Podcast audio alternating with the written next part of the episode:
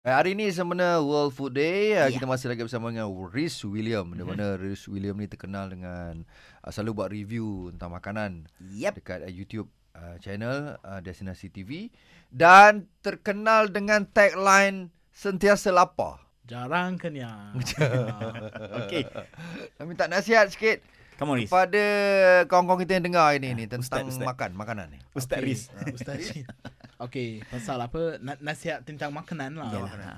Rasanya kita kena apa? Hargai makanan, elakkan pembaziran lah. Mm-mm. Sebab apa pem, apa? Membazir amalan syaitan.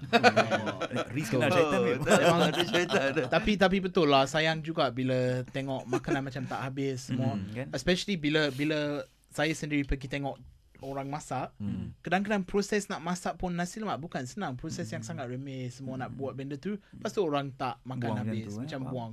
Bukan setakat membazir tapi sayang juga sebab orang dah apa penat lelah buat benda Hmm, tu faham, tapi faham. kita tak menghargai tu lah. lah. Tak appreciate orang yang buat. Betul lah tu. Ya. Kan? Kau kena tengok benda tu semua. Hmm, hmm, Tu hmm. Kan? sayang Even lah. kita sendiri kalau masak sendiri pun kita Betul. sayang nak mazir kan. Betul, tu betul. lah. So macam Riz ni ada ada jaga makan tak makanan? Ah, Makanan yang tak makan ke apa dia? oh, Tak. nam- nampak macam jago makan. tak ada lah, makan je lah. Terjawab dah.